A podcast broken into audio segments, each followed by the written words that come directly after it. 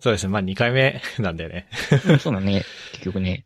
ちょっと前回よりは緩い感じではいはいはい。やっていますが、えっと、今日のゲストは、しお先生です。よろしくお願いします。どうも、はい。はじめ、どうも、しきゅうです。よろしくお願いします。で、そうですね。まあ、アイスブレイク的な話をすると、はい。えっと、先日、マイクを、まあ、とある人経由でお渡ししたんですが、はいはい。まあ、その、なんか、ダイナミックマイクなんですけど、うん。なんかこう、なんだろうな、普通に、山田電機とか行ってパソコン、あの、テレワーク用とか言って売ってるようなマイクって、あーはいあの、コンデンサマイクっていうやつで、そうですね。はい。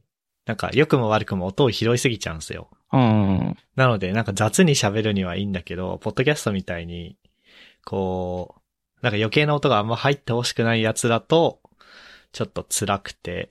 なので、カラオケ屋とか、体育館、学校の体育館にあるタイプのマイクをあ使いたい、ダイナミックマイクを使いたいっていうことなんですけど、はい。でもそれで USB のマイクっていうのが全然なくて、 うん。なんか、ガチのオーディオインターフェースとかはい。使う前提のやつしかなくて、うん。で、すごく手に入りにくいんで、あの、僕らの方で何本か買ってあったんですよね、ゲストさん用に。あ、そうなのね。 はいそんなマイク何本も買うっていうシチュエーションがあんまよくわかんないけど。え、あの、ゲストの方に送る用ですね。おお。なので、それをお送りした感じです。はいはい。ありがとうございます。はい、あ、いえいえ。でも、先生も遠隔授業でうん。いいマイクを使われてるんですね。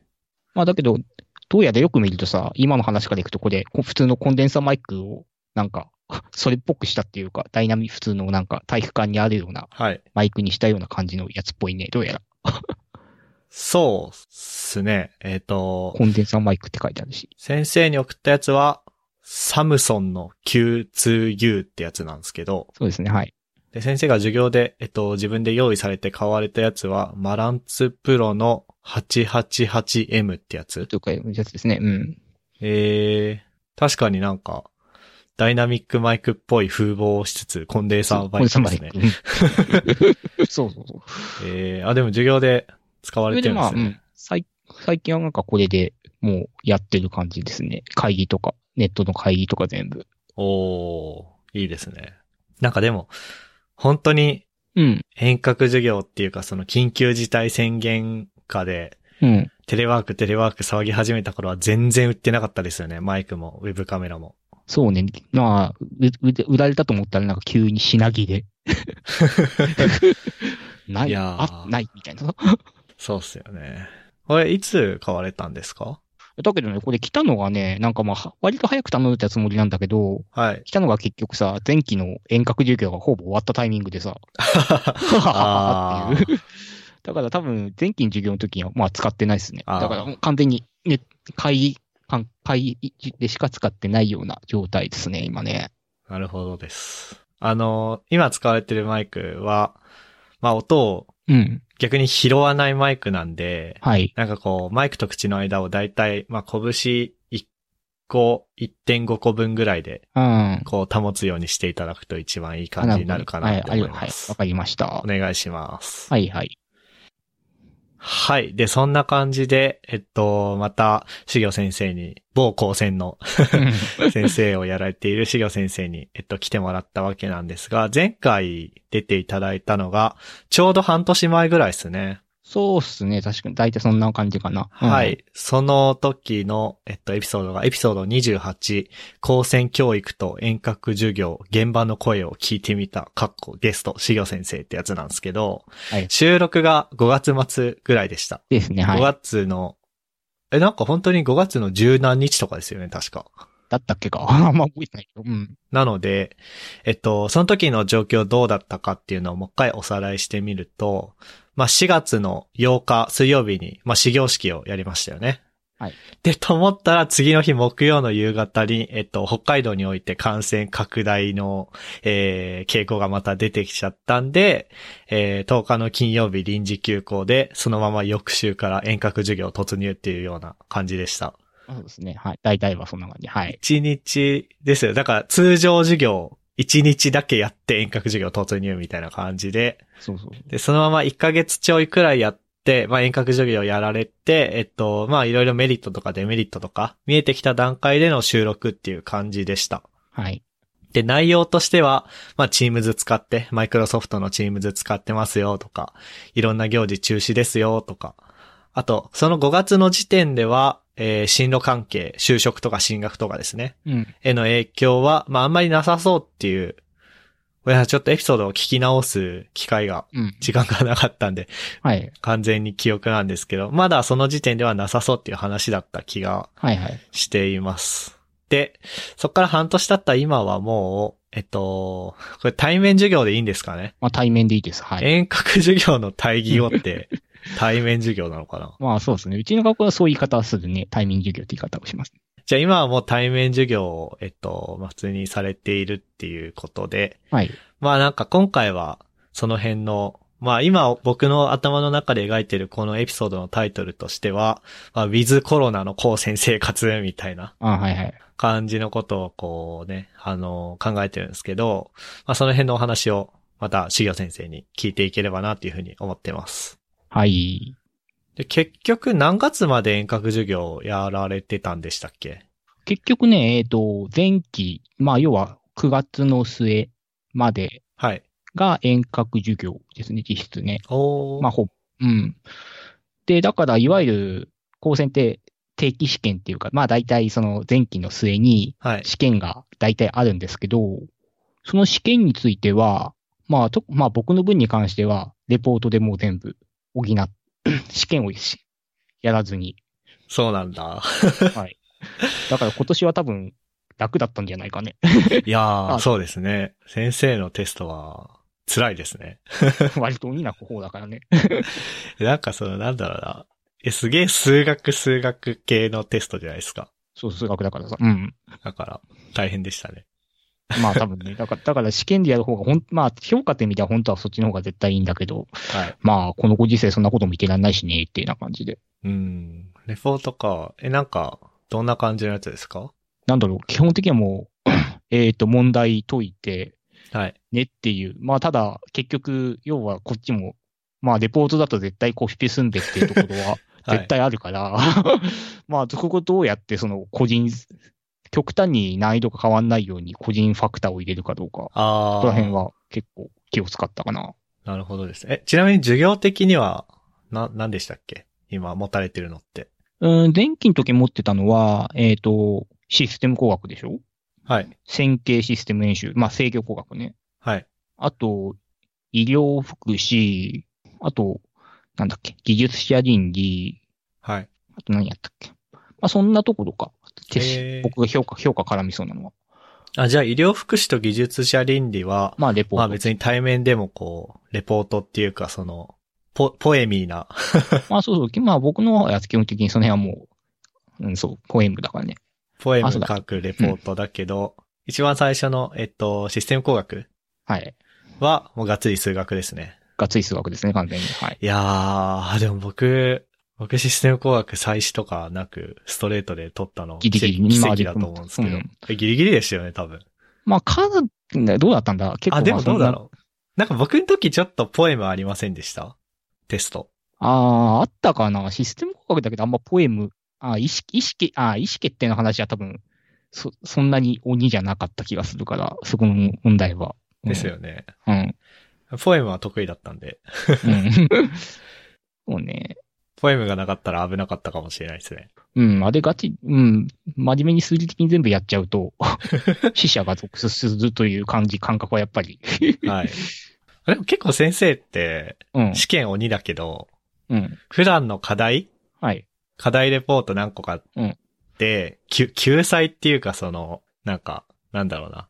試験でたとえ、こう、 ちょっと事故ったとしても、それまでのレポートを締め切りまでにそれなりの出来で出してれば意外と OK みたいな感じはあった気がうん。すそる。こら辺はまあ、そういう風な格好にしてるんですよ、やっぱり。うん。うん、いきなり試験だけで、いや、極端な話、50、50、こう全中間で50、こう、期末で50みたいな格好にしても、まあ、いいっちゃいいんだけど、それやると、うん。こっちもまた、えーと、前期の教科だと、まあ、前期で負荷つついちゃうのもなんや、何よね、というような話にもなっちゃうから。まあそこら辺は、まあ普段の性評価ってわけでもないけど、まあ、どんだけ理解してるかな、っていうところは、はい。まあそれも評価に、まあ課題でね、うんうん。出ますね。そうか。でも先生のテストを経験しないっていう。ああ。それはちょっと、 良くないですね。まあ、そんな感じで、えっと、9月までは遠隔授業で、10月からは、うんえーっと、対面授業再開っていう感大じで。会ですね。じゃあまたタイミング的にはその、あの、前に出ていただいた時と同じく、まあ状況変わって1ヶ月半ぐらい経ってこなれてきたタイミングでの収録っていう。まあそうです感じでね。すねはいはい。はい。 じゃあ対面授業を始めて1ヶ月半ぐらいなんですが、まあこの後いろいろまた詳しく聞いお聞きしていければなと思ってますが、なんだろう、どんなもんでしょうっていう。ざっくりとだね。まあ、えんまあ、僕後期ってほとんど演習ばっかなんですよ、持ってるのって。ああ、そうなんですね。だから、結局、何セキュリティ演習と、はい。なんだっけえっ、と、線形システム演習か。 うん。演習演習なんで、あとまあ実験とか、先行間実験とかもあるけど、はい。基本は多分頭授業、なんだ、20分、30分ぐらいバーっとなんかこんなことをやりますねって話をして、あとはまあ学生に手を動かしてもらうようなはい。うんそんな感じなので、 まあそんな、きまあ大変っていうことは別にないかなとは思うね。そうですね。一応、あのー高専、某高専だけの話かもしれないですけど、一応授業っていうのがみんなが想像するのは授業で、え、授業であのテストとかもあったりして、で、演習っていうのが手を動かす系中心で、まあ、期末の試験がなくて代わりにうん。そ定期的にレポートが出るみたいな、そういう感じですかね。そうですね。はいはい。うんじゃあ、なんか、なんだろうな。確かに大大変なことはないというか、あのー、なんだろうな、今まで通りのやり方っていう感じですかね。まあそうですね。基本的にはそんなに、うん。変わんないかな。だからまあ、ただまあ、様子は見れるようになったから、はい。ああ、なんか、ない、こっちはな、それ、大したことないだろう的に振った課題も、まあ実は学生にとっては難易度が高いかも、と っていう。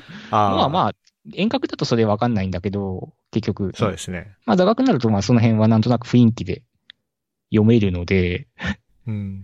その辺の難易度とかの調整はやっぱり、まあ、やりやすくはなったかな。まあやっぱり表情がね、見えるまだあ、け。やっぱそこはね、結構ってう、いうん結構。へーで、そうですね。あのー、なんだろうな、よ世の中的にやられているうん。ようなコロナ対策、はい。まああの、ソーシャルディスタンスとか、そうですね、はい。えっ、と、消毒とか、うん。その辺は結構やられてる感じですかね。まあ、やっぱり、うん。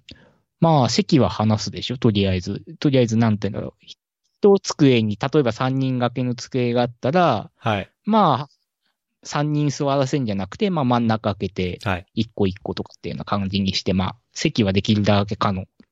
話して、 座らせるようにしたりとか。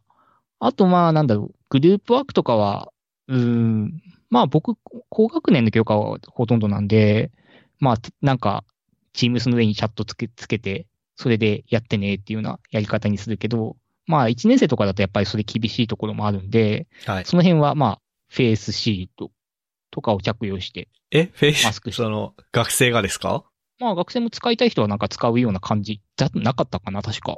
あ、先生方がですね。フェイ先スシ生ー方ルもそドう。だし、うん、はい。そういうような運用だったりとかね。 まああと、なんか実習室の入り口とかだと、なんで俗に言うアルコール消毒液と、はい。まあアルコール消毒のウェットティッシュ。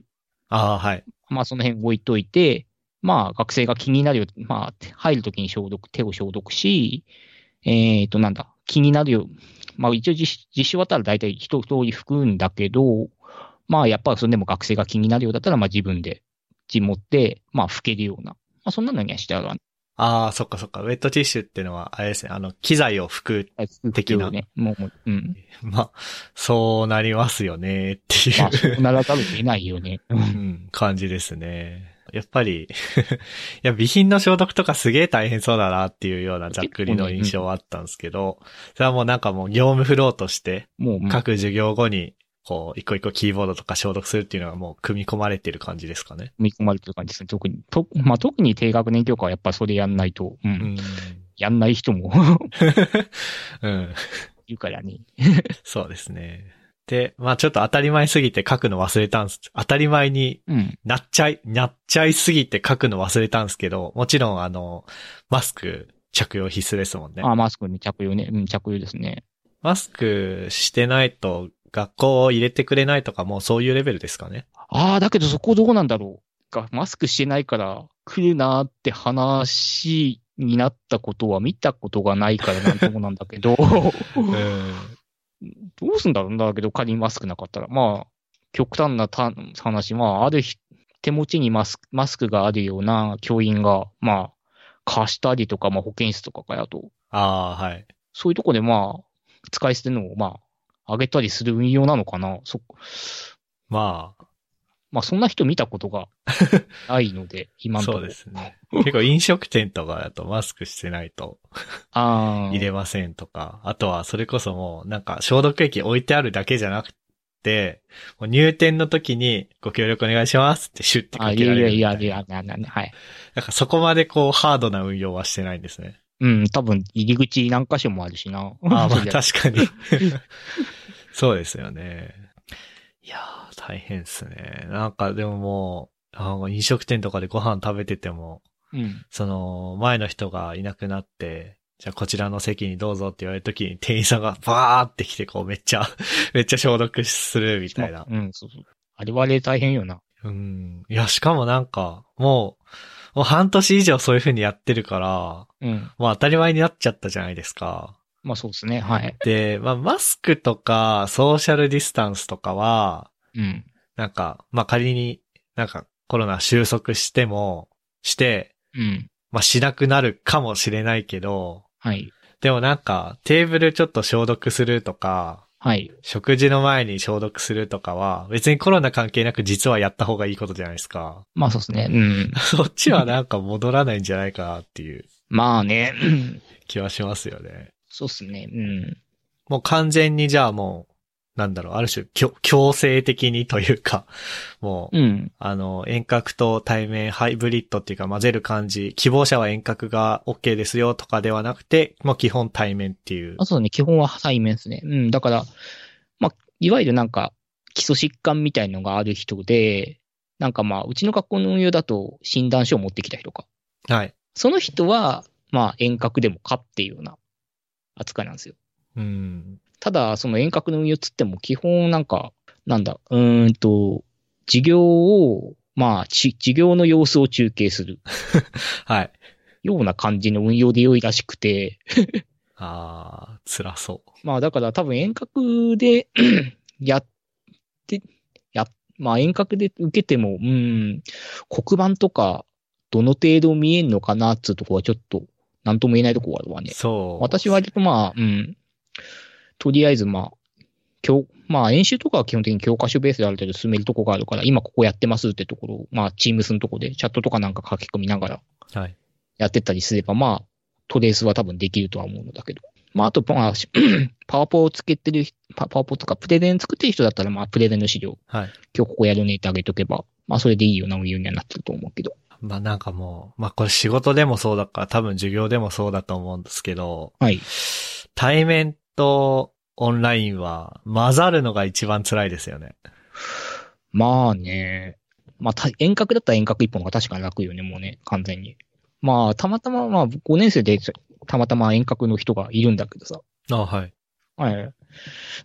まあ、その人は、まあ、そ多分まあ、後で、その、まあ、実際水曜日、今今週というか、まあ、この収録日の特の、まあ、直前の水曜日に、まあ、一応、一通り、まあ、遠隔で、えっ、と、やってんだけど、はい。まあ、そんでもまあ、教科書ベースで進めてたせいか、まあ、そんなに、えっ、と、クレームというか、苦情っていうか、そういう感じにはならなかったかな。おー、そうか。 まあ、じゃあ、そんな感じで、対面授業を始めて、まあ、1ヶ月半ぐらいっていう感じっぽいですが。うん。ただ、ここ2週、ここ1、2週間でまた、これは全国的にですかねそれとも、都心と北海道だけかなまあ、都心と北海道はなんか暑い、暑いって言い方なのかもしれないけど、まあ、 はい。 ちょっとなんかね、はい、数ちょがっと増えてねき、ちゃってるよね、実際。そういう感じがうん。してるんで、なんかこう、きな臭い感じもするんですが。うん、実際多分うちだと本当に、うん、札幌から通ってくる人多分結構そこそこいるんで、うん。そうすると、まあやっぱりまあ、また遠隔になるのかもな、みたい な。なんとなくね、まあ、準備しといてね、みたいなニュアンス、空気というか、ああ。そんな感じにはなりつつあるわ、やっぱり。いやーなんか、まあ後輩とかのツイッターとか、こう、うん流れてくるんで、ちょくちょく見ると、いや、なんで遠隔しねえんだよ、みたいな。まあやっぱ遠くから通ってると人なたち。は。うん札幌とかから通ってると、やっぱ通学に1時間半、2時間かかっちゃうから、往復4時間だからさ。うん。それ考えると、まあやっぱり遠隔の方が楽よねって気にはなるよね、やっぱね。そうですね。まあ楽だし、まあ実際、まあその、まあバスで来るじゃないですか。作りますね、はい。バス、 バスあれはやばいと思うんですよね。 なんか別にコロナ関係なく、まあな、なんか毎年、いやこれインフルエンザの時期とか、はいはいは やい。ばいだろうっていう風に思いながら乗ってたんで、ああ、確かにな。バスの中はな、嫌ですよね。うん。ちょ対策してたよ、してるとかしてないとかっていう話はなんか聞いてはいるんだけどさ、バスの中も。いや、まあなんかしてはいると思うけど、でももう構造的に無理なところもやっぱあるじゃないですか。あんだけの人数をうん。合わせてて。で、しかも別に僕らの、僕らっていうかその高専のためだけに、あのバス会社があるわけじゃないから、バスの台数とか運転手とかうんもそうね。足りないだろうし。っうん。て考えるとなんか、まあ、言わんとしてることはわからんでもないなっていうふうに思って見てますけどね。うん。まあじゃあ、そういうなんかここ1、2週間の状況で言うとちょっとわかんない感じでは あわるかものんのない感じですね。 うん。まさにこう、じゃあ、とりあえず対面授業っていう意味では、こう、はいニューノーマルというか、 まあ新しいそうです日ね新しいうん常的な授業を、的に。授業っていうか高専生活を送っているっていう感じですかね。そうですね。うん。で、ああ、なるほど。実験とか卒業研究とか、もう絶対オフラインじゃないと難しいことに関しては、うんどんな感じですかね。前期は本当に、で、この天気は本当になんか一週間にさ、はい。なんか5年生の実験が4、5回は積もったようなさ。あ、なんか前期あれでしたっけ分散登校みたいなの分をしてたんでし散たっ登け校になったから、あ、そうそう、6月とかに分散登校、6月からはい2。学年ずつぐらいで分散登校になったんですよ。あ、そっか、分散投稿は、そっか、してましたね。はい。うん、そう。まあ、これ、あの前の収録より後の話だから、あれだけど。はい。で、分散統合になった時には、やっぱりまあ、実験実 習が統合した時に、うんがっつり詰められるわけですよ。ですね。ですよね。で、それでさ、まあ、だから、本当にさ、まあ、何うーんと、一し一週に、なの5回実験、6回実験とかさ、やばいな。それた、大変でしょっていう。 まいあや、、大変ですよね。学生も大変だろうし、こっちもま あ、しんどいっすよね。結構しんどい、やっぱり、はい実際。うん一応あの通常の感じだと、週、各学年週に1回実験があって、まあ毎週の時もあれば、2、3週で1セットっていう時もあるんですけど、はいその実験の単元というか、単元ごとにレポートが課されるっていう感じですまもあんね。そうですね。はい。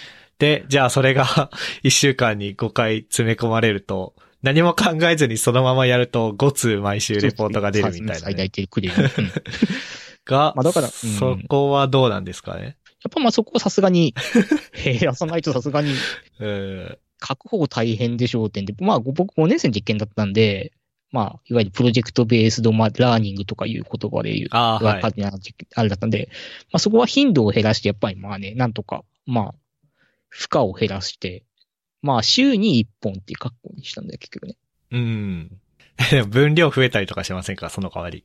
まあね、ただこ、今年はなんか、えっ、と、それこそなんだろう。今年からやった実験ってとこがあるから、まあ、こ手法っていうか、まあ、その辺は多分そん、まあ、ちょっと分量を、まあ、さすがに、ちょっと、なんていうの日報みたいなのだとちょっと分量増やしてね、的な言い方はしたけど、まあ、やったこと淡々と書けば、まあ、別にあいいような運用だったんで、中身だったんで。あ。それならまあ、ら、楽っていうだか、かそらの、まだ、まやばくはないぐあ、らやい。ばくはない。うん盛り、盛る、盛る技術がない人はちょっと大変かもしれないけ ど。まあ、それ は、絶対身につけた方がいいんでいいね。ですこよねの、この機会に。 うんええそうか。低学年のそうそう。実験とかは、なんかまあ、レポートも辛いです けど、結構残業多いじゃないですか、実験。低学年の実験って。ああ、そうね、いいのね。水毎週水曜が実験日なんだけど、はい終わんなくて、木曜とか金曜に持ち越しみたいな。うん。で、それは一週間の猶予が各週あるからうん。できたけど、 そこ詰め込まれるとその余裕もなくなるみたいな感じはありそうですなくなるよね。うん。だからそこなんとか、まあ、に、低学年はだからき、できるとこまでってやって対応したのかな、そこは。できるとこまでってやるか、もしくはもううんサポートを厚めにするとかですかね。そうそうそうそうですね。そ、そんなやり方ですよね、結局ね。うん。えー、で、卒業研究は、うん。なるほど。まあ、必要なものは持ち帰ってもも、僕らは、うん、そう。僕のとこは基本的にソフトウェア開発が割と多いから、まあ、どうとでもなるよねってところはあって。はい。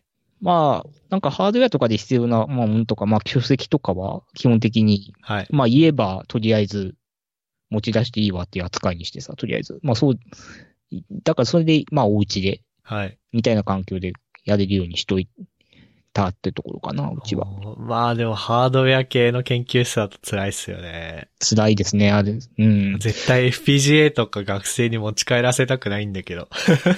まあそうやね。結構お高いからね。やっぱり。はい高いものはやっぱりちょっと厳しいよね、かなり。持って帰り、持ち運びの途中で壊さないとも限らないし、は壊い。れ意図的じゃなくても さ。なんかピン、ピン曲がっちゃいそう。そうそうそう。ええまあまあ、つっても僕ら情報系はまだね、うん。なんとかなる部分は多いというか、まあ確かに。うん。そういう感じはしますよね。なんか逆に機械化の人たちとか、うん。その辺の話って聞いたりします機械化の人とかそれこそあの工場で実習工場があったりするじゃないですか。はいはい。そうだね。あれリモートはもう100%無理なん無理でで、しょ。うん。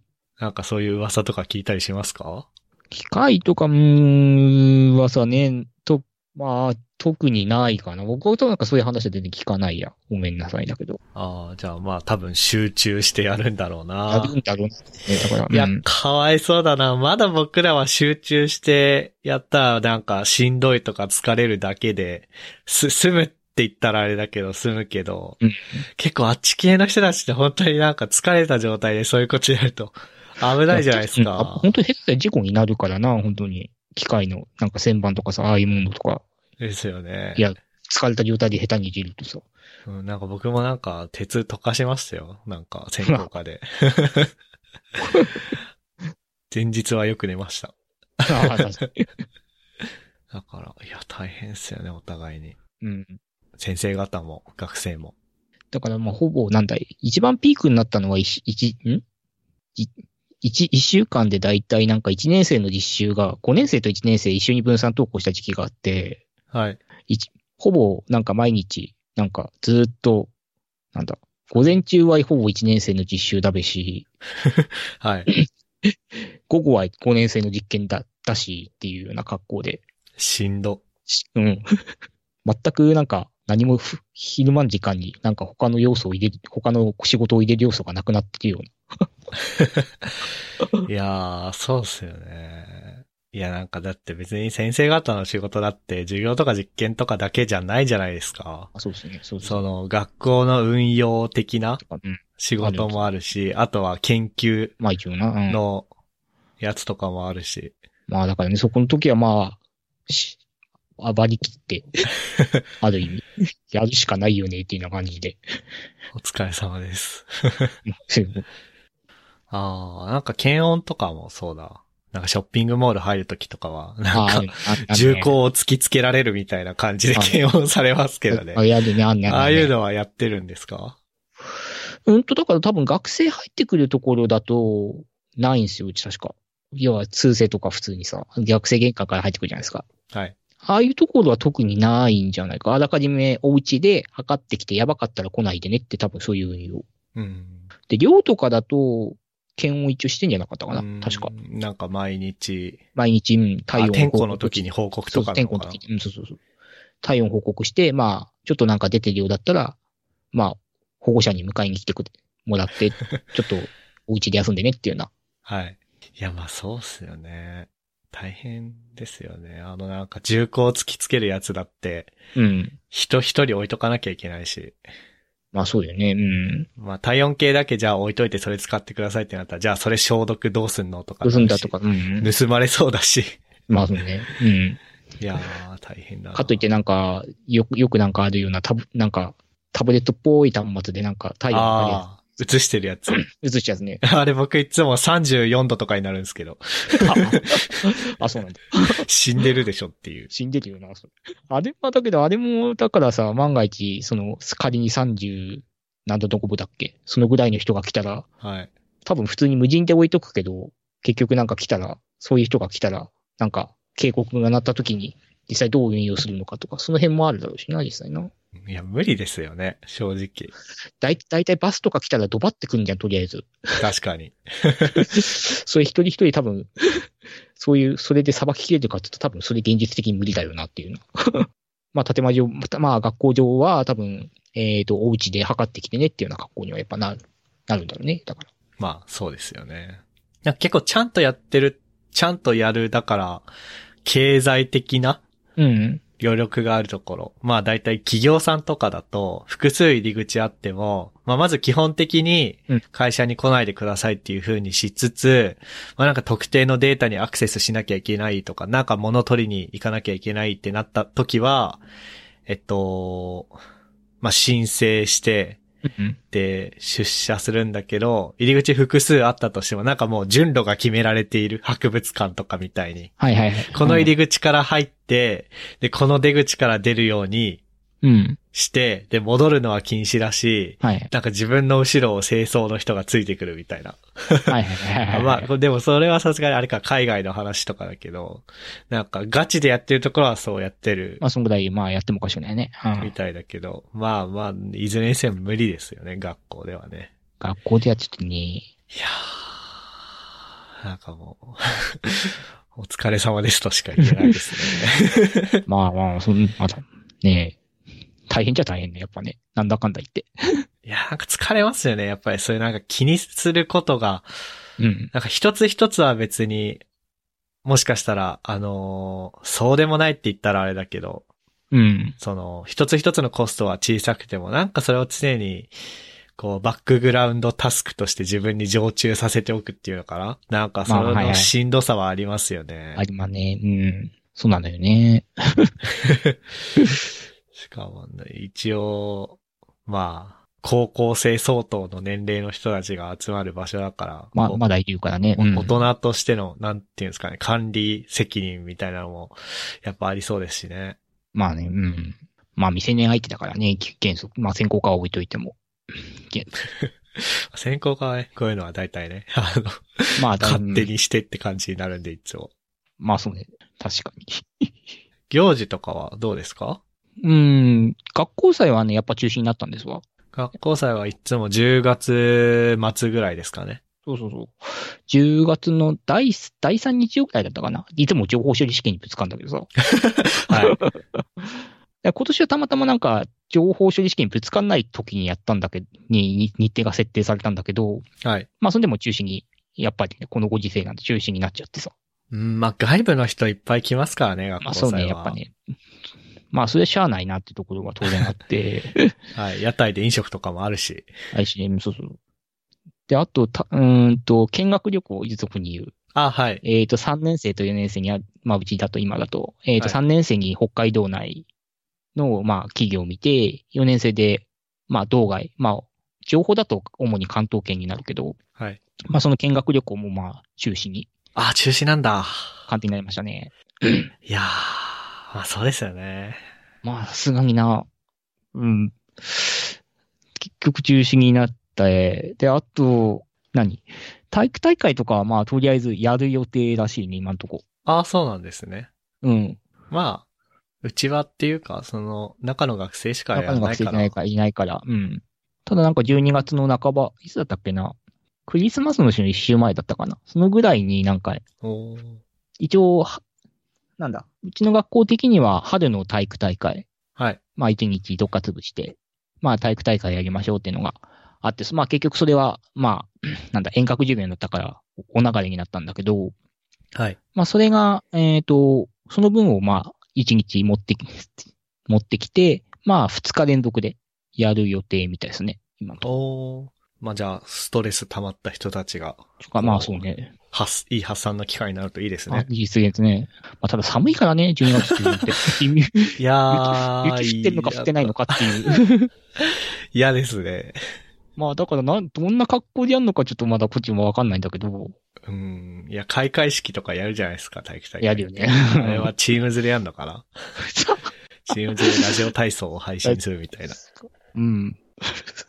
それもなんか、な あ、シュールですよね。シュールです。確かにね。まあ、ただまあ学校祭なんか中止になったから、結局なんか学生会かなんかでなんか筆に、学校祭なんかそういう補助じゃないけど、なんだ、なんか学生に対してなんかいろいろあるみたいよね。学生に対していろいろある。なんか、いろいろってなんか、なんだろう、結局屋台みたいにできなかったと思うんで、おでき、できてないじゃないですか、学校祭がなくなったから。はい。だからなんか、どっか外の業者なのかなも、のなんか、屋台じゃないけど、持ってきて、なんか、物を買わせるって、物をなんか、まあ、なんだっけ、なんか学生の話だとなんか聞いたとこだとなんだっけ、モスチキンみたいなやつ。モとかなスんチかキン。とかね。なんか外の業者を呼んで、まあそこでなんか学生がはい。物を買える、そういう、屋台で物を買えるようにするようなこともなんかやるっぽいね。ああんまりこうー、そうか、お金が余ってるからか。あの、学生会費って毎年集めてて、そうそうで、それを学校祭のために使ってるんだけど、 それ学校祭なくなって金余ってるからっていう、そういうことなのか なまあ多分そうじゃないかな。 うん。まあ、返金するのもコストかかりますからね。まあそうそう、そう。こういうので使うしかないですよ使わなね。い確タかイミンに。グで使わないと確かに。ええあ、大変だな、ほんと。そうなんだ。そっかあとなんかイベント系ありましたっけあと、卒業式はどうなるかわかんないしな、それこそ。そうですね。まあ、 僕の一個下の後輩の、うん。この、だから今社会人1年目か。今社会人1年目のあの、あの子の卒業式はなくなっちゃいましたしね。ああ、そうね、確かにね。卒業式もね、だから、 やるのかな、本当に。いやー、どうなんだろうな。 わかんないっすよね。わかんないですね、だから。まあ多分一つの式員室か、まあ成人式とかもあるじゃん。あはい。卒業式やる人って。あれもそもそもやんのかいなっていうとこは、まあ自治体によって変わるんだろうけどさ。はい、ありますね。その辺の動きとかも見て決めんじゃねえかね、やっぱり。うん。いやー、でもどうなんだろう。卒業式はまあなんか、なんかいろいろ準備あるじゃないですか。個人、個人個人で。まあそうで、女子だとさ、例えばなんかはい、袴借りたりとか、なんか、それこそ、卒業式当日のなんか美容院の予約とかさ、うん。あったりするじゃないですか。それ多分まだ動けないんじゃないか。だから、下手、早い人だったらさ、なんか、夏休みぐらいにさ、なんかもう予約とか売ったりしてさ、多分そうっすよまね。ま前撮りとかもしたりするでしょ。うん。一応、写真の。それができない状態なんで、 ちょっとどうなんのかなってとこはあるわね、やっぱね。あでも本当に、 まあまさに今この中、この、この状況がそうですけど、1、2週間で本当にガラッと変わるんで、そうそうそう。もう先のことは何も言えないですよね。うん。そうなのよね。だから、かといって卒業式って、まあ結構そ、やっぱりまあ、イベントとしては大きいもんだからさ、 早いうちになん、じゅまあ親とかそっちの方も結局まあ、親御さんの方もね、やっぱり自分の子供の派手姿を見、まあある意味派手姿じゃないですか、やっぱり卒業式だとね。まあそうですね。見たいとこもあるだろうから。まあ、はい、早めに決めたいとこはあるんだろうけど。まあね。っていう。もう何とも言えないですよね。言えないっすよねやー本当難しいですよ。 なんかもう、やっても叩かれるし、やらなくても叩かれるじゃないですか。正直。 もうだからもうまあ、それこそ空気を読むというか、情勢を読むでやっていくしかないですよね。見たいですね。うん。で、まあ授業時系はこんな感じ。就活とかはどうなんですかね。うん、学生から聞く感じだとさ、基本的に就活ってまあ、なんだ、まあ情報系だからってこともあるけど、まあなんか、いわゆるウェブ会議の類、はい。まあなんか、いろいろそその類で、まあある程度面接もう完結してしまう。うん。もうまあ現地に行かんくても、それで面接完結してしまって、それでまあ、内定ですね、内内定ですね、っていうような、そういったケースもあったりとか、はい。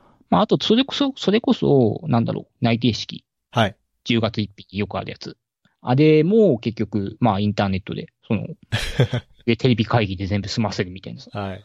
そういうところも普通に。まあ情報系そういうとこ多いんじゃねえかな。あんまり現地にリアルに行った人って、片手で数えるぐらいいたかなってレベルだね。ああ、そうなんですね。まあ、わざわざ集める必要もないですからね。ぶっちゃけ。うん、集めて、集めて逆になんかそこでなんか、感染広がっちゃいました、みたいなことになると、そこはそこでなんかまた叩かれ要素になっちゃうからさ。 はい。まあ、慎重ですよねう。ん。なんか、高専の先生方って面接指導とかしてくれるじゃないですか。はいはい。僕もなんか、あ、でも僕は就活じゃなくて専攻科か。専攻科の面接練習を、はいそれこそトッシーとかと一緒にうん。先生にやってもらった記憶があるけど。はい。そういうのとかもあれなんですかね。やっぱりオンライン版に変わってたりとかするんですかね。まあやっぱ、ああ、だけど、リモートとかで、だからね、じ学生に、はい。うん、それこそせん、えっ、と、専攻科に行く学生とかは、それこそチームスの 上で、面接指導をしてたわ。実際。えなんかリモートマナーとかもあるんですかその、なんだろうな。あのー、 うんそのなんか画面の順番を偉い順にするとかはちょっと、 あ っちょたっね、あっとたね。バカじゃないのっていう感じするから置いておいて。あの、普通の電話でもあるマナーあるじゃないですか。あの、ガチャ切りしないで、はいこう、相手が切ってから自分が切るでしたっけはいはい、あれね、なんかね。うんだからそっち系の、まあ、まあまあわかるよっていうようなマナーが、うん。こう、ビデオ会議の世界には持ってこられたりっていうのは、なんとなく感じるところはあるんで、うん。そういう指導とかもやっぱしていかなきゃいけないんですかね。 まあ、やっぱりまあ、そどうなんだろう。つなげるときはどう、まあ、し帰るときはさ、切るときはまあなんか、じゃあこれで終わりますとかって言ったらいや、失礼しますって言ってから、まあさすがにき、挨拶しか一応切るよね、さすがにな。はい。入るときは、ど うなんだいきなりバンだからね、カメラオンにして。そうっす、ね。いきなりいる状態になるからさ。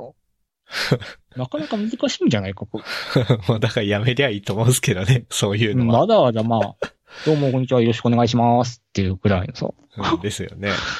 それぐらいって別に、まあ、いいとは思うけど、 そこはまあ、なんか情報系だからなのかなって、一般の他の業種と業種になるとまたなんか違ってくるのかな、なんかな。違ってくるんですかね。まあ、あれですかね。上半身スーツはうん、ま基本ですかね。あ、まあ上だ、まあ上はね、上はまあそ、下は知らんけど上は、まあちゃんとね、 見た目は、はい。ありますよね。ね、ありますね。まあだ、だけど、うんお家の中とか映るじゃん、下手すると学い生やは映りますね。するから。 それもなんかあんまり変なもん貼っとくと、やっぱり、まあ、それはさすがにやるか、学生も。いやー、まあどうなんですかね。ビデオ会議慣れみたいなのもありますからね。その、日常的にビデオ会議とかしてたらこう映る範囲とか気にするけど、うん。普通気にしないと思うんで、まあまあね、うん。パッなとんか映った時うに。ん。趣味色丸出しなさ、もうん はい。のとかが貼ってあると、うんっていう、ちょっと、ところはあったりするかもな。まあそうですよね。あとまあ、だから編入試験とかも基本的になんか、面接はズームとか、あ、そうなんです製品見出しちゃってくる。うん。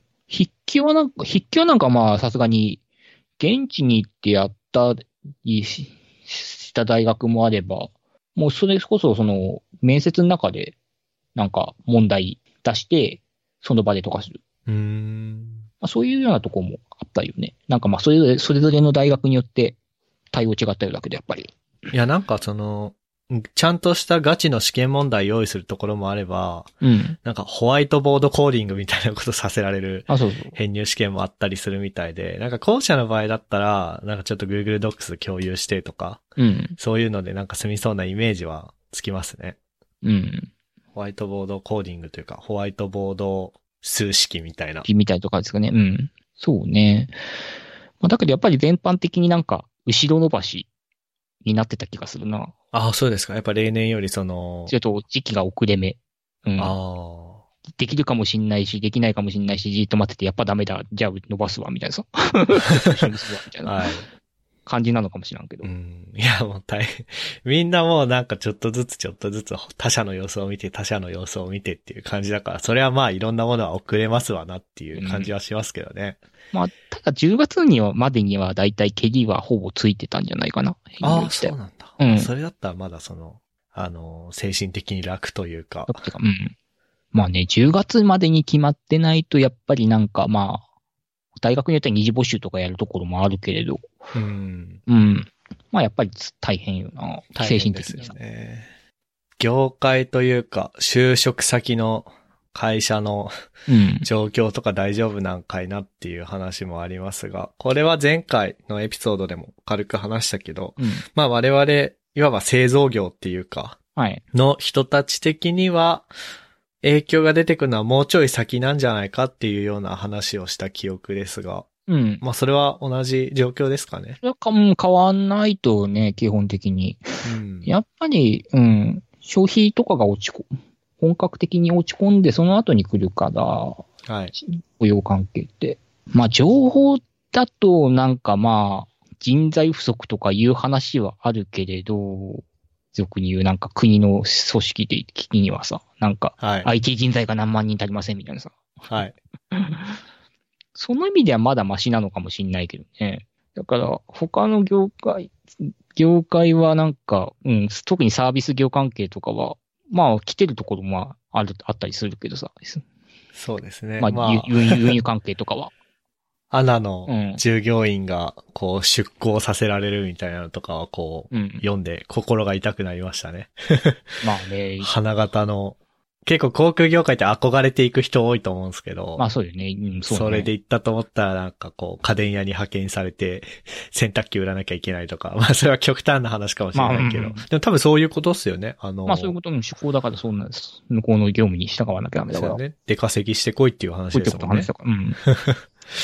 いやー、まあ、ただまあ、ある意味、執行で受け入れてくれるだけまだマシよって思うのよね。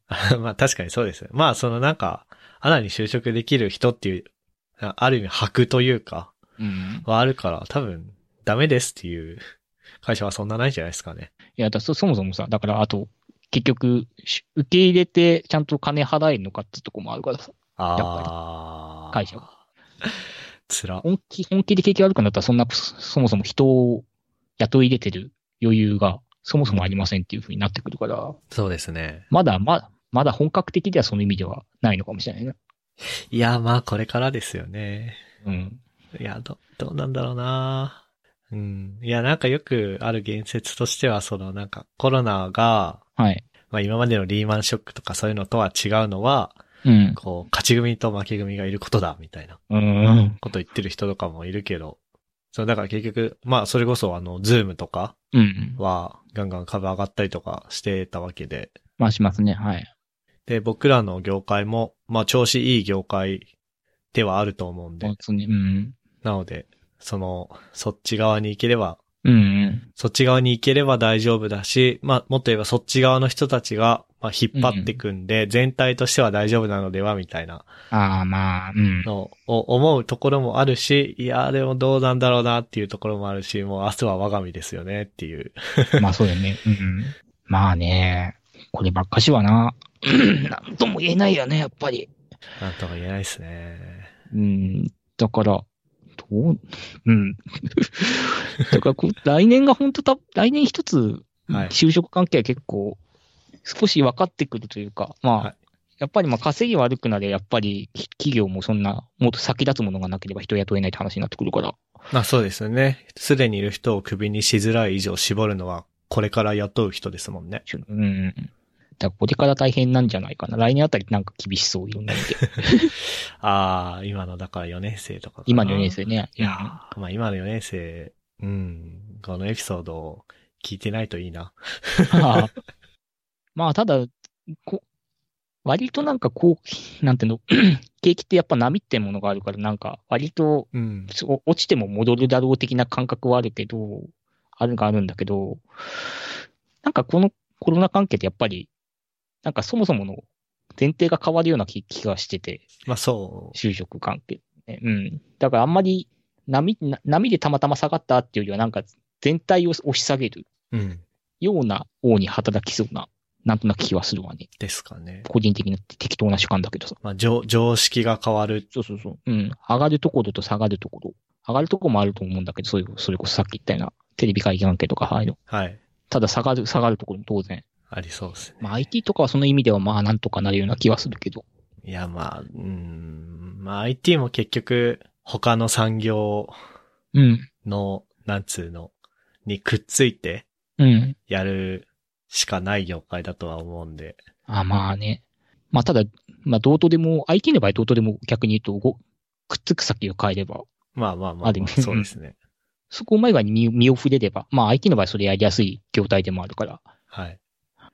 設備と、うん、設備投資いらないからさ、基本 IT は。そうですね。ほとそんなには。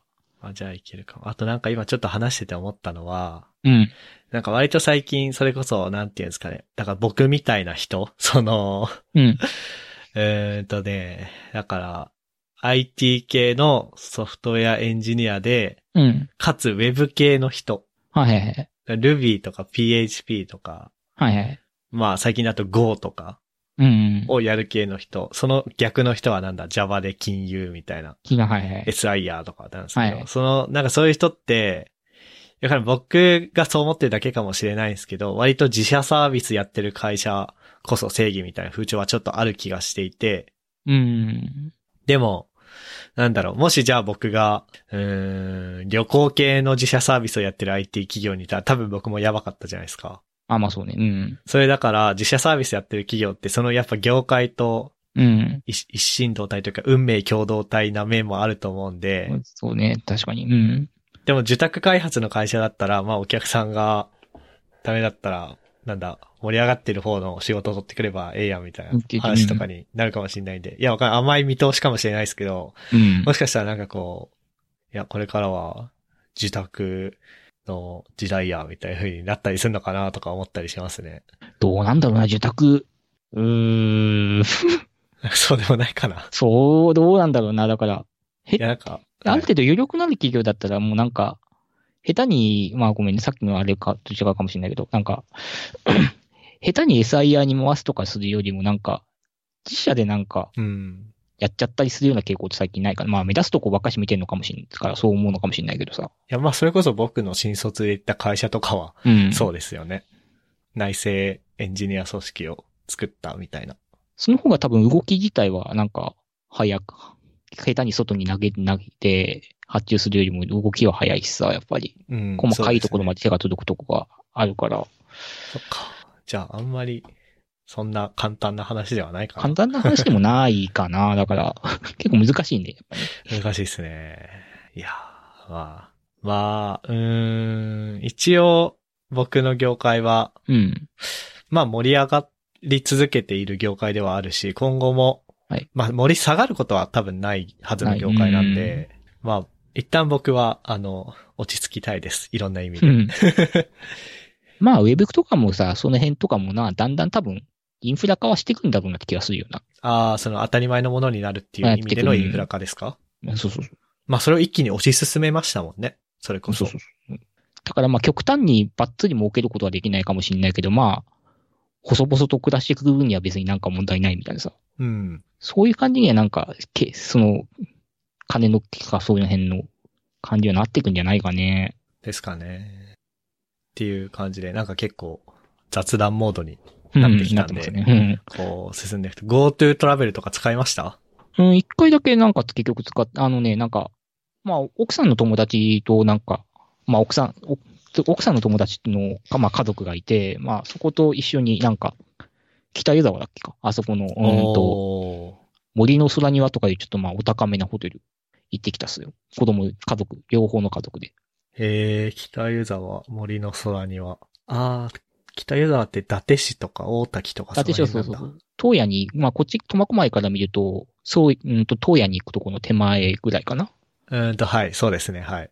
えー、まあちょっと車でサクッと行くのにいいサクッと行く感じところですねですね。うん。まあ割おー、うん良さそ子供とかをなんかなんだよ。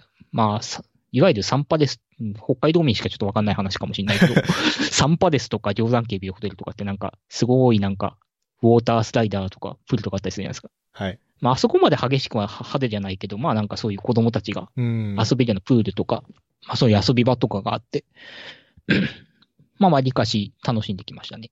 ええあ、いいですね。だけど、10、うん、10月の末にプール行って、行くとやっぱ寒いよね。屋あ 北海道のね、10月、あ、屋外は寒いですね。うん ああ、いいですね子。供がなんか外に行きたいから、ふそ外のプールも行きたいとか言い出 してさ。やっぱまあ、奥さんはやっぱ寒いからあなた行ってみたいな感じになってさ 見張り役ですよ、外の。いや、お疲れ様です。 おーいいですね。なんか、GoTo トラベルと別に北海道だと道民割とかもありますよね。ああ、そうね。ただ、あれもなんか言う結局、うん。どうなんだろうなんか、奥さん結局役取ったんだけど、はいよくわからないとかいう話になってさ。そうなんだ。なんか、よくわかんない。併用ができんのか、併用もでき、できんのかなあれ。よくわかんないんだけど。そうまあ、任せたからあれなんだけどさ、完全に。はい。僕も夏に、あのー、1ヶ月ぐらい北海道帰ってて、その時はいに道民割使って、うん。函館の温泉行きましたけど、はいはいなんか結構良かったし、なんかあれですね、その、すごい言い方悪いけど、うん。人がいないから静かなんですよね。いろんな観光地が。ああ、まあそうね、確かにね。うん。大変、大変快適でした。はい。ね。まあ、ただ、森の空庭に行った時には、なんだろう。 まあ、お子様たちはやっぱりまあ、なんか結構普通にいたね。 うん、そうですね。なんかい、芋、じゃ、なんか芋をなんか、ど、鍋の中で洗うような、そんな感じではないにしても、まあ結構、密になるという言い方は何かもしれないけれど、まあ結構なんか、人は、プールの中にドバドバドバっと。確かにプールやばそうだな。プールマスクつけて入るわけにもいかないそうですそもんう、ね。プールもそうできないからさ。ああ、確かにな。 いや、もうなんかもうしょうがないっすよね。いろんな意味で。うん。もうだっ。て、やってらんないじゃないですか。 まあそう、うん、まああるよね、やっぱ、それね。うん。まあだからまあ、うん。まあ、映るのはしょうがないにしても、まあ、なんか映ったらなんか攻めるみたいなさ、そういう風潮はなんかやめてほしいよなって気がするよな、正直。そうですね。でもなんかもう、もう交通事故みたいなもんといあそううそうか、不可抗力でさ、うん。っていう風に付き合っていくしかないと思うよね。うんないで。すよね。まあ、とりあえず個人というか、プライベートな意味では、そう、もうそういうレベルに来てるとは思います。うん。ただまだ学校とか会社とかだと、 やっぱりそそうだの、なんかあった時に叩かれるのは、その組織を叩かれるから、まあそうなっ てね。うん。いや、やれることやってますみたいな風に言うしかないですよね。まあそうそうそう。うん。難しいよね。まあね、最初に感染したくないっていうのはなんかあるよね。やっぱりね、まあ、いやあんまりそうですよね実な発言かとかわからんけど、これ。いや、でもわかります、わかります。なあ、だいいな、なんかね。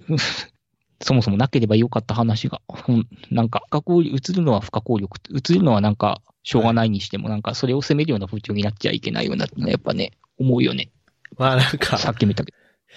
あれですね、セキュリティソフトと一緒ですよね。はあはあなんか、どうせ、どうせなんか未知のマルウェアとかはかかったらもう大体無理なんで。でも、まあそうね全く何の対策もせずセキュリティソフトも入れず、ファイアボールとかもやらず、うん OS のアップデートも怠ってなりましたっていうのと、いや、ちゃんとセキュリティソフトは常駐させてて、あーはいはい OS のアップデートも自動でかけてるんですけど、それでもかかっちゃいましたっていうのとではやっぱ 違うとうんま思あやうっんぱで、まあそうなんか確に、そういう、んはま、まさにウイルスですけど、いそういううん話ですよね。まあ、やれることやって、確かにでうんやりたいようにやりましょうっていう。うん。なんかイベント系とかはどうですか、この間なんかセキュリティミニキャンプ行かれミニキャンプとか、うん、まあ、行っ毎てましたよね年行って、行ってんで、まあ、様子も見たけど、まあ、やっぱりまあ、北大さんに顔を出してきたんだけどさ、は北大もやっぱりまあ、それ、まあなんか、いつもやってるのとはまた違ったい。ほう。感じでさ、いつもって、いつもとか去年までは、うんと、1階の、まあその北大の、まあ、大型、んじょ今、情報基盤センターか、の南館で、はい。まあ教室、ちょっと大きめの教室に、まあ大体20人ぐらいの参加者を、まあ一堂に会して、まあそこで、まあ授業やる、授業か講義か、講義とかまあ演習とか、ミニキャンプやりますって話だったんだけど、今年はなんだろう。まあやっぱり、あんま密に、人を密集させちゃいけないよねってことで、まあ、授業というか、セキュリティキャンプのその話自体は2階で、はい。中高生はなんか2階のももうちょっとさらに大きな部屋で人数も減らして受けて、で、かつなんかその、 まあ、見学者、まあ、僕みたいな立場の人ってのは、うーんと、1階で別の部屋で、その、ズームの配信を、お中身みたいなーこんな感じで今年はやってましたね。ああ、じゃあまあ、やっぱりそういう相応の対策はされてるん僕ではすね。されてうんかつなんかその話す、えっ、と、いわゆるし話をする人のなんだろう、司会の席じゃないけど、なんかあるじゃないですか、なんか、うーんと、ホテルとか行ってなんかし、うーんと、原稿とか置いたりするような台があるところ。あ、はい。あれもなんかちゃんと、ちゃんと三方、透明のフェシールドをつけて、はいはいはいはい。はい。なんか飛ばないよ うになってたりもしたし、あとはなんだろう。うーんと、ココアじゃないけれど、なんだっけ。あの、いわゆる QR コードを読んでメールアドレス登録してねってやつ。ああ、それは、ここに来ま、ここに来ましたね、みたいなやつで。はいはい。あの、あれですよね。その、万が一、その会場で、にいた人で、うんえー陽性の人が出た時に、まあ連絡しなそうそうそう通知するやつですよね。そうです。はそういですそれもまあ、このセセキュリティミニキャンプ用にええちゃんと設置されてたりとか。あ、そうなんだ。だからなんかかなりなんか根回しじゃないけど、まうあん準備はきちんと奥谷先生が出されてた。いやー、大変ですよね。ああ、確かにそうですね。あの、セキュリティミニキャンプめっちゃうん。ナチュラルに入ったけど、これはなんだろうな。あの、セキュリティキャンプっていう、毎年やっている、えっと、まあ、IT 系に興味あって、セキュリティに興味ある学生を集めて、えー、いろいろやる合宿うん。そうですね。のはい。地方版あですね。はい。でセキュリティミニキャンプっていうのがあって、これはもうなんかもう、北は北海道、南は沖縄まで行ってんのかなまあそうですね。全国、までいろんなところで。いろんなところでやってるやつなんだけど、まあそれがちゃんとコロナ対応されてましたよっていううん。話ですかね。なんか本場のセキュリティキャンプは多分オンラインでやったっぽいですよね。そう、こそうですね。こ今年はなんかオンラインで全部完結してるようですね。うなんん。か IT 系学生の登竜門というかこ、ういうのかうん。参加したら箔がつくっていう感じでなすんかよ、うね。ん。うん。そうね。本、全国版はね、確かに。うう。ん。まあそうか。いやー、確かに。話戻っちゃいますけど、うん、ちょっと。と日帰りで温泉行くときとかでも、はい。名前とかメアドとか電話番号とか書かされましたね。ああ、そうね。確かにあるね。結うん。局あの、温泉の中ではあの、ココア使えないんで、まあそうですね。うん。まあなんかその温泉行った人で、そういう人がいたら、っていうね。まあそうね。で、いちいちなんか行ったら、なんかどっかに近く近場でもどっか行ったら、まあそういった名前を書かす、書かされるか。うん。ってことは、まあちょこちょこやっぱりありますあよりねますね。いやー、まあ幸い、そういうので、来たことはないけど、うん。まあでもあってもおかしくはないっていう、おかしくないですね。うん。あとなんかイベント系とかなんかありますかあとなんだろうな。あと、今年だとね、なんか、あとね、僕が確か、まあちょっと宣伝っぽくなってしまうんだけど、思はい。い出した。えっ、と、再来週か。再来週になんか一応ね、全道の学生向けにね、なんか、セキュリティの講演か。ほう。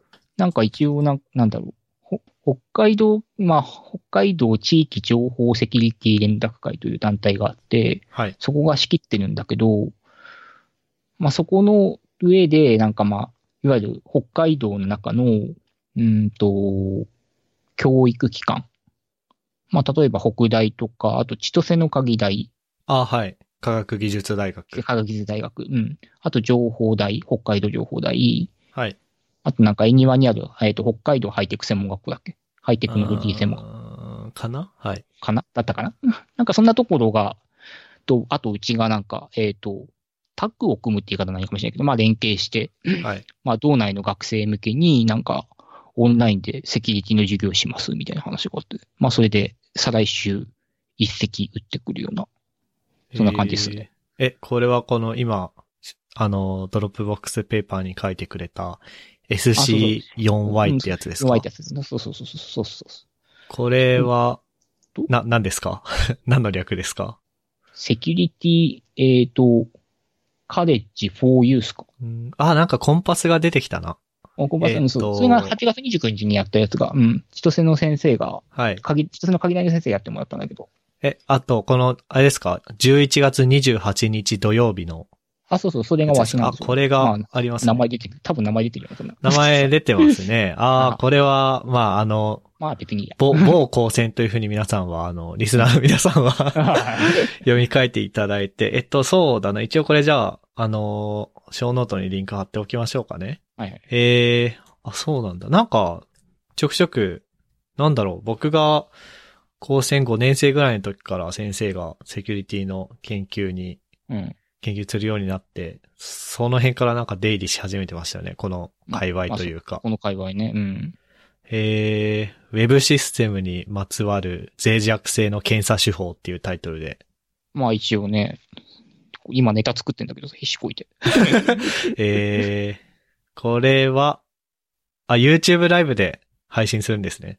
まあそうそうそう、うん。いいですね。そうそうそうそう。まあ古典的な話から、はい。まあもうちょっとい、あんまりやん、今風のツールじゃないけど、そういうの使った話とか。えー、古典的な話だといわゆるなんか SQL インジェクションとかそんなの話とかあるじゃないですか。はい。 OS コマンドインジェクションとか。まああの辺の話も一応やりつつも、なんかもうちょっと最近流行りの、はや、流行ってたか過去形だけど。流行った。なんか一時期お金が勝手にどっかの口座から持ってかれましたみたいな話あるじゃないですか。ああ、はい。いろんはない銀行口だから。はい。あの辺の話もちょっと入れようかなっていうな。えー、いいですね。あれ、あの辺の話って、まあ、いわゆる、まあ、力技的な攻撃じゃないですか。っていう、いうふうに、俗説的には。ああ、世間的にはそうなんですかねうん。あんまりこう、ああ、でもそうですね。確かに力技ですね。あの、リバース、ブルートフォースあ、ってそうい。そううそう。チェックそうそうそう。まあ、あの辺の話も実実際ツールとか普通にあるんで、はいあの。辺の話も実際に、まあ、こんパスワードこんだけの強度だと、まあ、こんぐらいすぐわかるよね、みたいな話とか。うん。まあ、そういう話とかも入れながら、まあ、いろいろ一通 り舐めてみましょうかというか、そいいですね。そういうノリで。えーっと、じゃあ、このイベントは、えーっと、小ノートに宣伝として貼っておきますね。タイトルは、SC4Y うんの、まあ、これは2020のシャープ2っていうことかな。まあ、それシャープにですね。はい。 SC4Y2020 シャープに、えーウェブシステムにまつわる脆弱性の検査手法っていうタイトルで、11月の28日から、はいからっていうか、11月の28日土曜日にやるみたいで、えっと、道内の学生さんは、スラックに入ったりとか、あとはズームで、双方向で、まあそうですね。実際にハンズオンをやってもらいながらうん。うんうん研修受けたりとかできるし、で、そうじゃない一般の方は YouTube ライブで、うんと見ることができるってっていいううのは感じでそうすそかんねな。感じですね。はい。で、えっと、コンパスで、これはなんかあれですかね、気になる人は参加、ココンパス経由で、コンパス経由で投げてもらえば、参う加申し込んみすれば、 OK です。うあ、んちゃんとありますね。スラック、ズーム参加枠と、YouTube ライブ視聴枠。はい。えー、YouTube ライブ視聴枠にいようかな。 ありがとうございますね。はい。はいじゃあ。そんな感じで、なめっちゃ雑談タイムいきますけど、なんかありますか先生から。あとね、なんだ。あなんかあるかね。それこそ、まあ、その辺、下の話いってます。その話。はい。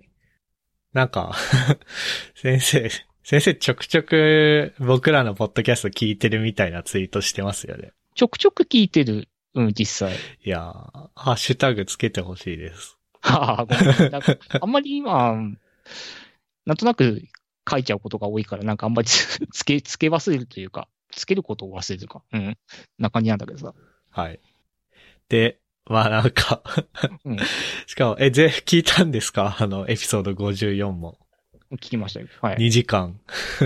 うん えーありがとうございます。その、エピソード54を出した、しかも2日後とか3日後ぐらいの時にほ、いっていう。先生が突然、ストレングスファインダーの本をツイート上げてて、うんそうそうお、これは僕らからのコンバージョンヤンケーみたいな風う に、んふっくんとかトッシーと盛り上がってたんですけど。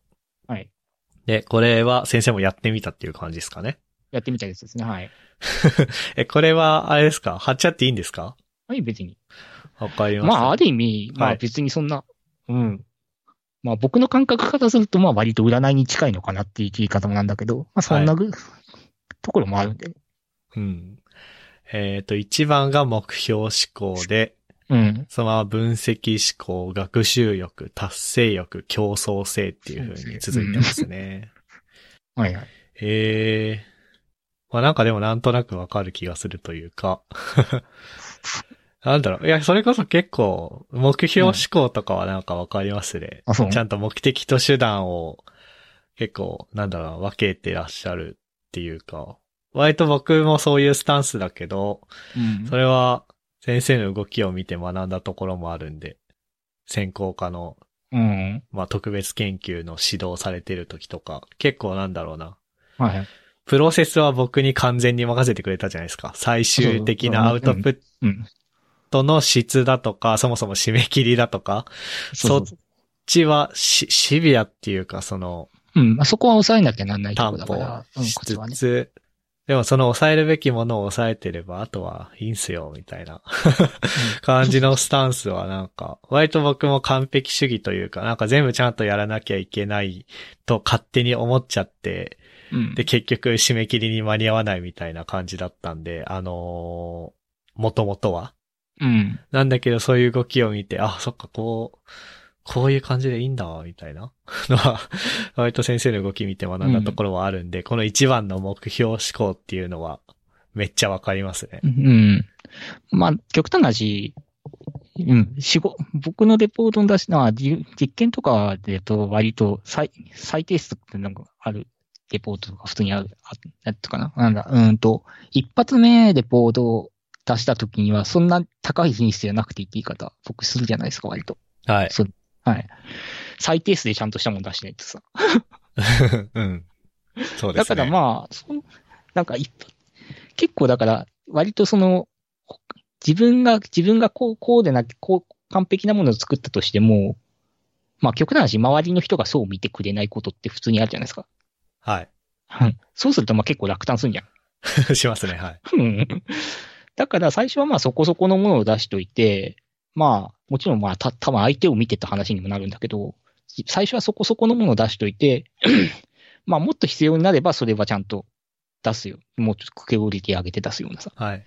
そういうスタンスの考え方があってもいいんじゃないかなっていうのはね、うんと。ころは個人的には。まあ私の今までの生き方も割とそういうところは、まあそうですね。そ完んな全にになんだそんな感じでした。うん。なんか、あんまマイクロマネジメントとかも全然してこない感じだったそうし。そうそう。細かいことを、うん、言っまあ細かいこと言われなきゃできない人ってのも確かにいるんだけど、うんあんま細かいこと言われたい。僕だったら絶対だから。 まずは僕も嫌ですね。うんだってあんまりモチベーションそがないようにしながら、うん。大雑把な方向性を振る方が素直っていうか、ううん、ん。自然じゃないですか。相手、特にこの経営の業界の人だと。そうですね。うん。 まあ、でも欠点としてはあれですね。なんか自分から情報を取りに来れない系の人はあ、そうそうそう。死にますよね。しうん僕はさ、僕の、だからそういう、卒検とかの配属とかに見るのや、自分なんか仕事振られなきゃできない人は、はい。あんま向かないよって言い方は僕やっぱしますね。ああ、そうですか。もうそれは明確に言ってる感じですか。うん。それ言わないと、だって、うん、お互い多分デッドロックになり がち。まあそうですね。あとはまあなんだろうな。まあちょっと、あまり事前に詳しく本とか読んどきゃよかったんですけど、はい。読んでないんであんま深いことは言えないけど。うん。まあでも、あの、この色、色的にはふっくんとかトッシーとかと似てますね。あ、そうね、確かにね。うん。緑と、まあ紫が多くてっうん。ていう。うん。人間関係のあの辺が全くないよな、確かに。いや、でもそう、どうなんですかね。あ、でも一応最後の5の競争性が コミュニケーションとかと同じオレンジではありますけどね。うん。うん影響。力だったっけな。はいはい。でも競争性高いっていうのはあんま見たことないですね。あ、だけど、年と、年取ってだいぶ薄れたと思う、正直。あこの辺 そう、そうか。あ、でも結構ゲーム好きですもんね。そのゲームっていうのはテレビゲームとかじゃなくて、オセロとか。なんか、うん。単純に、まあ、どん、私、私の多分根本的な性格の一つとして、多分、どんな手段を使ってもいいから勝ちゃいいみたいなところ。はい。どっかで思ってるとこがあって必ず。はい。まあ、そういう感じですよね。だから、うん。そういう意味では競争競争性っていうか、昔だからなんだろう。まあ、それこ そなんか、ゲームとかやって負けるじゃないですか。小学生とかそのぐらいの時にさ。はい。ギャン泣きとか普通にしてましたからね、僕ね。ええあ、そっか。ああ、なんか、その辺はじゃあ、年と、年を、こう、まあ、だから人生経験を積んで、ま、まあ、丸くなったというか、あまあそう、そういう話ですね。そういう感じなんですかね。うん。へえ。え、なんか逆に僕らのエピソード聞いて、うんなんかどうでしたあ、これはなんか、なんかまあ、あれじゃないですか、僕とかトッシーとかフックンのことを、うん。まあ僕とトッシーは直接、うん。専攻科まで行ったんで7年とかはい。見たし、まあフックンとかだって5年とか見たし、まあなんならみんなツイッターにいるんで、まあ、言うもね。うん。 9年とか 見てると思うんですけど、なんかどうでしたまあ、まあ、だけど、やっぱ、すうーん、多分見た感じだと、なんだろう。ふっくんはまあそうだなっていうのはなんとなくわかるわな。おー。とし、と、としくんってだけどそんなになんか原点思考っていうか、はい。過去、まあ、過去をはん、まあ、原点思考的なイメージでもそんななかったんだけどね。うん。まあ僕もそうだった気がします。それに関しては。あとあなたそ、そんなに、まあ、MK 君の場合だったら、はい。優れたものを最高レベルのものに変えようとしてます。そんなしてなくないですか別に。なんかそこはなんか、そう、 そう、そうかなーってとこは、うん。 うんあった気よがすくる。も、よくも悪くよも、くね。もある。うん結構、なんか、まあこんなもんやろ、みたいなうんそうそう。感じでまあ、す妥ので。当点を僕見つけるのは、うん、うまいかなとは思うんだけど、うん。まあ、そ落としどころっつうのか。れは一つのスキルだとは思うけど、最上思考って言われるとなん違うかなってなんいう。か違うよなっていうのは。うん。まあ、ただこれ、最上思考個人や集団のだから、ああ、まあ、なんか、なんだろうな。一つ一つではなく、集団としていい感じになるようにするっていうのは、うんまあもしかしたらあるかもしれないけど、でもな、どうなんですかね。いや、だ って、最上思考あったらもっと、専攻科の研究もブラッシュアップしてましたけどね。まあ、あれはあれでいいと思うんだけどね、僕は。十分な出来だと思うけど。あ、そうですか。ありがとうございます。うん今はもう引き、あ、誰か引き継いでますかあれ。うーんと、だからあれ結局ね、先行化実験、まあ、とあとはあれをひたすら動かしていく感じなんだけどさ。そうですいね。やあのー僕、リスナーさん向けに言うと、僕は、えー、まあ、某高専にて、 修行先生のもとで、まあ、教材を作ってたんですよね、実験。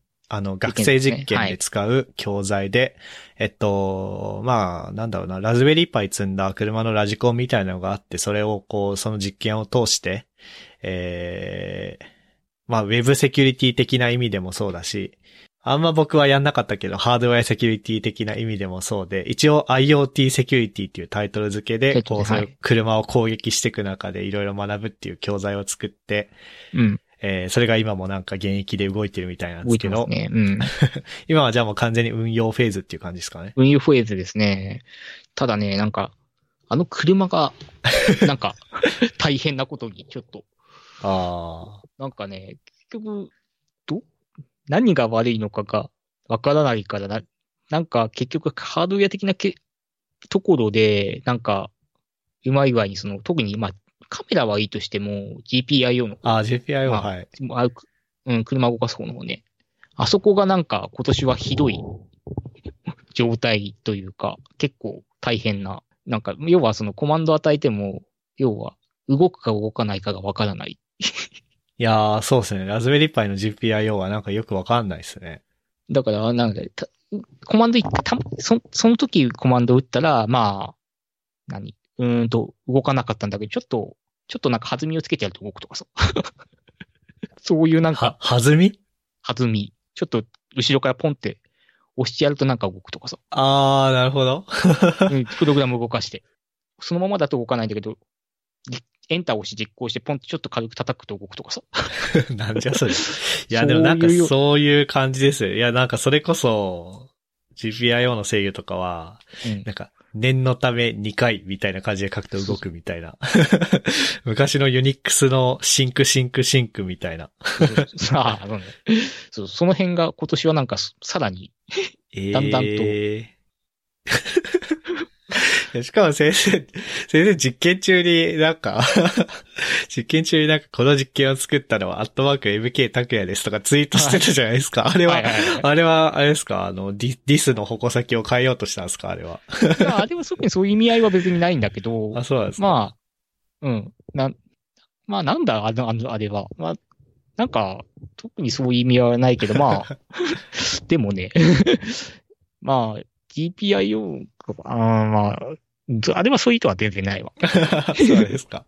だからまあ過去で、うん、過去の経緯とかをまあ見てもらった方がいいのかな、みたいな格好でさ。ああ、そうですね。まあ確かに。何を学び取ってほしいかとかは欲し、いか僕ブログとかに書きました、ブログにまとめてあったからさ。うん。知らなくないですか今の学生、僕のこと。うーんと、だから、ギリ知ってんのかなうーんと、ぼ、うーんと、名前出しちゃまずいよね。えっ、と、今の3年だから、うん、ソフテクで知ってる人はいいんじゃないかな。あ、そうか、部活関係で知ってる人はいんのか。うん。そう、ちょうど、今の5年生の2つ下だからな、確かに。なるほどね。あ、はいはいはい。じゃあまあギリ被ってはいるのか被っ。てはいるかなってところ。うん。 ええいやなんか、なんかちょくちょくフォローされましたね、あの後。ははは学生っぽい人に。は。はいはい。そっか。いやー、まあ、なんか、うん。いい感じに、あの、継続まあ、なんすとかるのね。うんか、なんか終わらせるのかわかんないですけど。 ただやっぱりなんか、盛りだくさんすぎるけ嫌いはちょっとあるかな、やっぱ。うーん、まあ。来年多分もしかすると GPIO の方は切っちゃうかもしれないかな。いや、多分だって僕が作ったバージョン1でも結構盛りだくさんだったのに、そうそうそう。うん。翌年またなんか増やしましたよね。あ、OS のインストールとかそこ切ったから。あ、そうなんだ。うん。要要はそのラズパイ、MQ の台だと、えっ、と、え、ラズパイのイメージ書いて、はい。みたいなとこもあったじゃないですか。ありましたね。はい。あれでネットワークが混んで、死んだ という、死んだというかまあ、時間かかったってとこもあったから、そはいそれをまあ外、外して、その代わりなんだっけいわゆる、てっぺいくんネタで、バッド USB か。はい。あれを一周だけちょこっとなんか入れたんですよね。うん。まあ、てっぴーくんっていう僕の一個下うん一で個下専攻科に来た子ですね。そうですね、はい。えー、あ、そっかそっか。じゃあのバッド USB も結構ハマってさ、あ、はい。そうそう。今時の MacBook って普通に USB-C しかないんだね。やっぱり。そうですね。確かに。はい、そうです。あれ、直接 A がな いと。書き込むときに。あートラブルそうですね。え、でも、そあの、あれじゃないですか。あの、研究室で買ってくれた MacBook Pro あるじゃないですか。うん。あれも全部 C ですよ。あ、そっか。はいあ。の人はなんだろう。だけど、うん、そ、そその場でやって書き込めないんですよね、みたいな話と かが。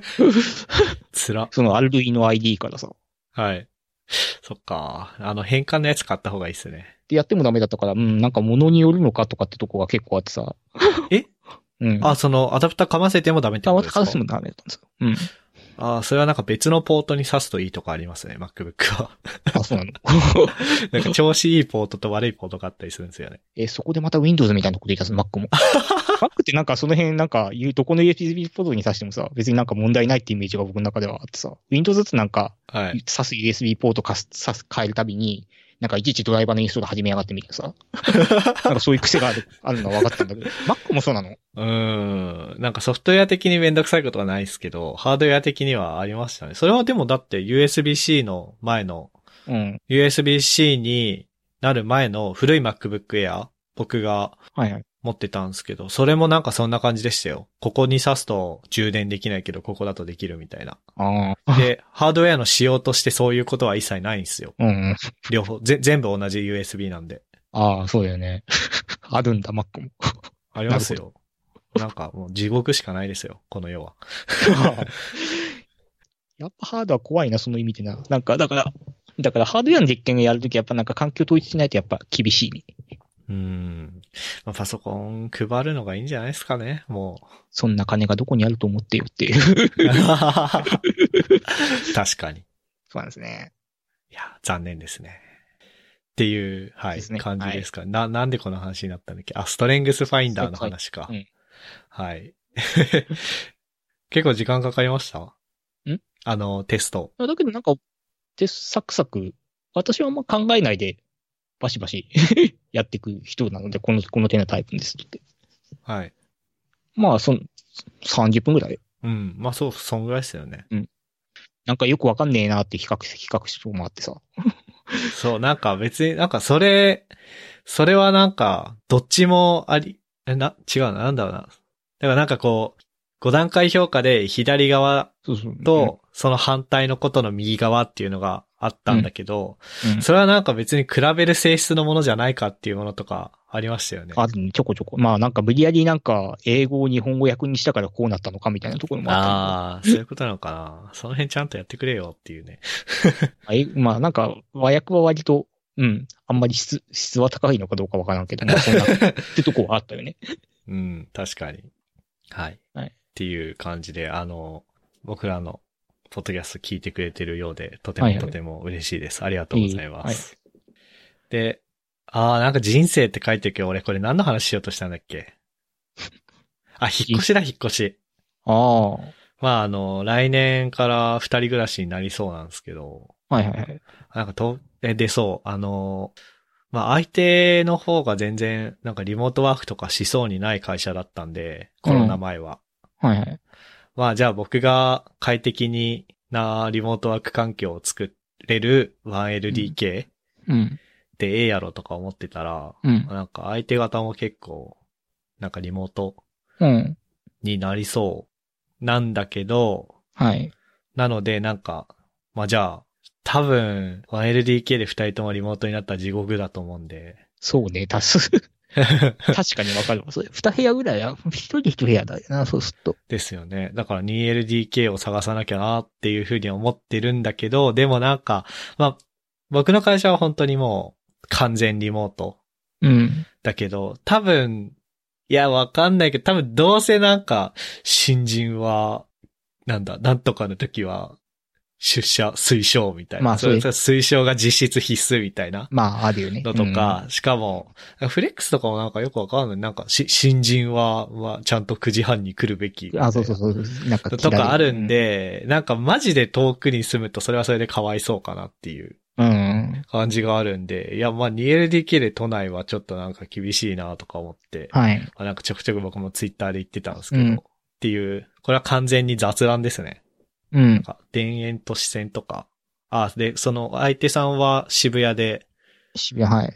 僕はまあ表参道だけど、まあほぼ行かないんで、うんほ。ぼ行かないし、まあ渋谷に行くことを考えれば自動的に表参道も行きやすくはなるはずなんで、うん。まあどうでもいいとして、ど、どうしようかなっていう感じはありますね。レント線ね、僕いた時はやっぱりなんか殺人的な路線だという話は、うん。実際なんか、なんだろう、く9時ぐらいに、なんか横浜の長津田ってとこがあって、はい。横浜の北の外れね。方にや、まあ、長津田とか、そっから、そこがまあ、電都線の始発とかなんだけど、始発の電車いっぱい出てるとこなんだけど、そっからまあ、急行とかに乗ると、まあ、そう、大変、そ、9時になっても大変だったってとこはあるね。何回か。ああ、そうなんだ。うん。昔なんか鈴掛台ってその、長津田から2つぐらい西に行った方のとこはい。で、まあ学生もやってたんで、そこに通ってて、まあ朝学校に寄ってから会社出勤って時には、ああ、はい。電灯線使って渋谷出て吉祥寺行ってってやって使ったんだけどさ。うん。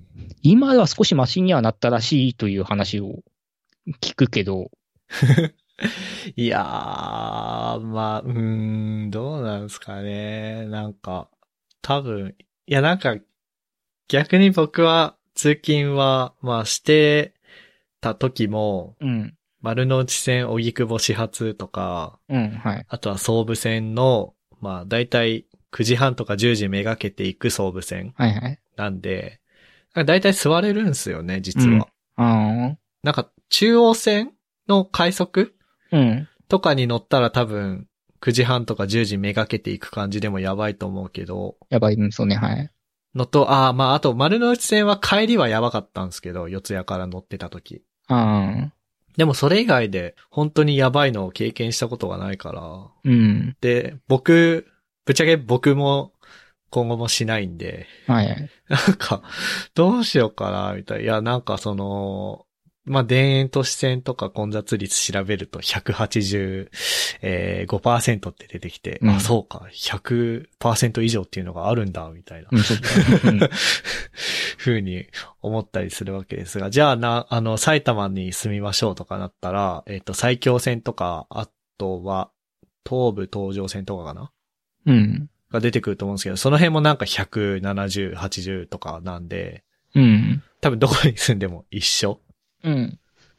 だけど、都内は、ちょっと、23区とかは厳しいね、みたいな。うん。厳しくはな、まあ、確か払えるかもしれないんだけど、てか払えるけど、うん。なんか僕は社会人1年目をこう、なんつうの、ギリギリを攻めて辛かったああ、んで、なるほど。はい余裕は持ちたいじゃないですか。はいはい。って考えるとなんか、もうなんか埼玉の、いや、それこそなんか、知り合いの先輩とかは朝霞とかに、ああ、はいはい。あとは某、某渋谷通勤の人とかは戸田に住んでたりとか、ああ、はいはい。あまあなんかその辺攻めるでいいのかな、みたいな。なるほどね。まあ、それもありかな。だっ福て福都新線です。のラインか、半蔵門線ラインが多分、はいまあ、。渋谷表参道だとなってくるよね。うん、そうですね。なんか繋がってますよね、福都新線って。そのうん埼玉のなんかと。うん東武それこ東そ上線東と上繋がってかるから。うん。なで、なんかすぐ止まるよって、そこの沿線に住んでる人に言われたけど、うん。まあでももうそれはもう、だから埼玉とか神奈川とか千葉とかから都心に向かう電車に乗る以上諦めるしかないっすよ。 まあね、うん。確かに明確に数字として出して止まりやすい路線、そうでない路線ってあると思うけど、でも一緒じゃないですかみんな。まあ大体な、うん。か、ぶつかったら運が悪かったと思ったことしかない気がするな、そ こは。まあ、押し上げとかは一つの選択肢な気はするんだけどさ、いや、押し上げそれがなんか、結構高いの。いや、まあ、あるっちゃあるんだけど、いや、なんか 2LDK でもそうだ。まあまあ、別に押し上げにも限らないんですけど、うん。一部屋畳みたいなのがあって、ああ。で、僕も相手も、なんか人生で畳の部屋に住んだことがないし、はあ、はいはいはで、い。畳は嫌なんですよ、僕も相手も。なんか草、あみ、草臭いというか。 うん。いや、あだそっういうのて、なんか畳の上に、 そのオフィスデスク、オフィスチェア置くのも結構無理ゲーじゃないですか。ああ、だけどうち、畳のところになんか、か、まあ、いわゆる安カーペット敷いて、その上になんか置いてたりとかしてるの。あと、まあ、畳とかあんまり凹むとあれだから、なんか干渉台じゃないけど、そういうの置いて、なんかおー重みのあるもの置いたりとか。それってなんか、カビとかやばくないですかまあ、やっぱりつ、うん、それ、やっぱりぴったりはつけたら、やっぱり危ないから、はい。後ろが風というか、空気が抜けるようにというか、あ、その、なんか、畳の上にカーペット敷くとカーペット辛敷くくないですか、ああ、どうなんだろう。畳自体がカビたりとかしないですかそれはもうなんかもう畳はないものとして扱ううん、僕はなんかそうしてた気がする。そうしてたね。昔は。今も、今の、今住んでるとこも畳部屋あるけど、結局カーペット敷いて、中開けてないから今どうなってるんだろうってな感じもあ るけど。ええあ、案外そんなもんなのかなあじゃあまああんのかないやなんか結局畳、畳ガチャを避けるってなると、うん。じゃあ築年数ある程度若めにしなきゃいけなくて、んだよね。うん。えそうすると上がるじゃないですか、やっまぱあり。まあね、やっぱね。うん。あとだから、たた、うん、フローリングだと耐久時とかになんか、あんま、まあ、傷さえ、明示的な傷さえなければなんか別に費用取られないみたいなところがあると思うけど、今ってどうなんだろうはい。僕の時よりも多分不動産の監修も変わってそうな気がするから、あれなんまあだなけんど。か、消消費者というか、あの、借りる側を守るような仕組みがいろいろありますもんね。だから、うん、た結局出てく時に畳全特会ね、みたいな感じだ僕なんじゃないはい。のうん。で、それで畳代、まあ敷金からさっぴかれたりとか。うん。そういうのはやっぱあり得るかもね、今でもう。んまあ、敷金から差し引かれるのはもう諦めてるんで別にいいんすけど、家賃がな、やっぱり月の固定費減らしたいうん。からなどうなんだろうなっていう。しかもなんか、いやなんか僕結構今虚しい気持ちでもあるんですよ。今住んでるのが、はい。まあ、荻窪とか西荻窪とかだけど、はいまあ、家賃はまあ高いですよね。うん。でも、オフィスほぼ行ってないんで、うん。なんか別に僕山梨県に住んでてもいいわけですよ。 まあまあ、たまに出る時だけ。。そううん。そしたら、なんか、なんだろう僕の家と同じ家賃で、普通に 1LDK 当たり前に住めて、そうね。うん。下手したら 2LDK いけんじゃないか、みたいな、うん。そういう雰囲気なんで。いや、やっぱりなんか仕事の部屋と生活の部屋が一緒なのは辛いですね。うん、それは大変だと思う、やっぱり。 あと、まあ、こういう言い方するのなんだけど、なんか、仮になんかまあ、一緒に住んでて喧嘩する時時時とかもあるわけ、あるわけじゃないですか。はい。そうした時にこもれる部屋がないと大変かもよ。いやー、そうっすよね。いや、そうですよね。絶対そう。う。うん いん。や、なんかそれこそ僕の今のこの家の更新が、うん。来年の3月ではい2年目なんで、はい。なんか、なんつうの。引っ越すんだったら前に引っ越すか、うん。もっと、もうちょい我慢してこの家に2人で住んで、うん。後ろにずらすかなんですけど、はい。なんか後者の選択肢はないなって思って。まあ、そう3月で更新ってのは5月、ん ?4 月5月に来るんだったら、まあ、ないわな、それは。うん。いや、なんか、ここに二人で暮らすのは無理ですね。まあ、単に僕がめっちゃあの、家の作業環境こだわる人だから、うん。それでめっちゃスペース使ってるし、はいはいはい。うん、なんかなんだろうな。なんか一人になる時間がないと無理なんで。うん。って考えると、じゃあ、何あの、相手が来る前に、うん。あの、一人で引っ越さなきゃいけないんだけど、でもなんか、じゃあそのギャップの期間うん。は、二人で住む相当の家の家賃を僕が一人で払うわけじゃないですか。ああ、まあ、そうなのね。うん。お、辛いのではみたいな。うん。あの、金銭的に。はい。まあで。もなんか、それこそ、埼玉とかにもう本当に出ちゃう感じなんだったら、まあ、そうね。なんかこの辺の 1K の家賃で埼玉 1L、2L、あ、2L はちょっと持ったかな。まあでも、うん。この辺の家賃プラスアルファで 2LDK 住めたりとか普常に通ね。にあうっん。たんまあで、そうね。うん。まあまあええかっていうまあそうね気はしますうんが。っていう、なんか話をしたかったですね。は これを配信して何になるのかわかんあ、なわいかけんなどい。う、ん。あの、雑談ネタとしては用意してました。でしょ、うん。まあ、始発駅とかにこだわるんだ。始発駅には私割とこだわるタイプの人なんで、要は座れるためにね、うん。その方がいいんだろうけど、いや、なんか、そう、僕も始発駅にこだわって荻窪だったんですよ。うん丸の内線の。でもなんか、なんだろう。なんか虚無ですね。あ、そう。なんか本読めるのはいいんだけど、うん。なんか本読む気分じゃない時とかに、うん。ひたすら、止まって止まって止まって、みたいな。うん。なんか休日の中央線の快速とか乗ると感動しますね。はあ、なるほど。はい。荻窪中野新宿。新宿ええうんもうそんなんで新宿着くのみたいうな。ん。確かにね。 平日は杉並の3つの駅止まるからな。確かそうですね。まあ、その、僕はその杉並3駅に住んでるわけですが。に。うん一応、杉並3駅じゃない方もうん。うん。で歩いていけるんで。すね。なんかでも僕この辺結構好きなんですよね。杉並区のザ住宅街みたいなうーん。感じなんで。そうなんだなのでなんか別になんか、いやなんか気にする人は都内がいいとか、うん。あとはなんつうの、都外、都外っていうかその、だからあの、千葉、埼玉、神奈川だったら、神奈川じゃないと嫌だとか、うん。いう人はいるじゃないですか。横浜じゃないと嫌だとか。あ、はいはいはい。逆に僕そういうのなくて、いやなんかまあ23区に住みたいっていう気持ちはあるけど、うん。それを諦めたらもう埼玉でええやんみたいなはいはい。感じなんで、埼玉でこの辺っぽいところっつったらどこなんですかね。埼玉で、ただの住宅街。ただの住スーパ宅ーが街いはい。や、僕もさ、さ埼玉側に住んだことってないのよ、実は。あ、そうなんですか。ずずっと神奈川、神奈川県民が東京の限りなく神奈川の県境に近いところぐらいしかいたことないんで、はい。あっち側わかんないです、僕全く。ええいやまあ、うんどっか行ってみてこようかな。そろそろ、いやなんか年明けぐらいに、そうね。うん。なんか本当に埼玉とかに行くんだったら別に2、3ヶ月僕が一人でうん家。賃払ってもいいんで、うん。じゃあ、ピーク避けて年明けぐらいはい。に引っ越すかなっていうふうに思っていて、じゃあそうするんだったらそろそろまあそうね。うん。当たりはつけなきゃなっていう感じではあるんで。そう。いや、で、しかも、そう、ピークにしちゃうと僕のリモートワークが死ぬんですよ。というと光回線の工事が遅いから。あ、そっかそっかそっか。はいはいはい。 なるほ どね本当この家に光回線引くとき2か、ん ?2 ヶ月 ?1 ヶ月か。1ヶ月待たされましたからね。あ、そっか。そっか、そうね。確かにね。いやー、ひどい。しかも予約自体は1月とかにしてたんですよ。あ、そうなんだ。それでそんな、 引っ張る。はいわお。なので、もう絶対にピークに引っ越しはしないぞという、はいうんっていうところですかね。ね、ですかね。 はい。ああ、でも三鷹とかに住めばよかったなって今では思ってます。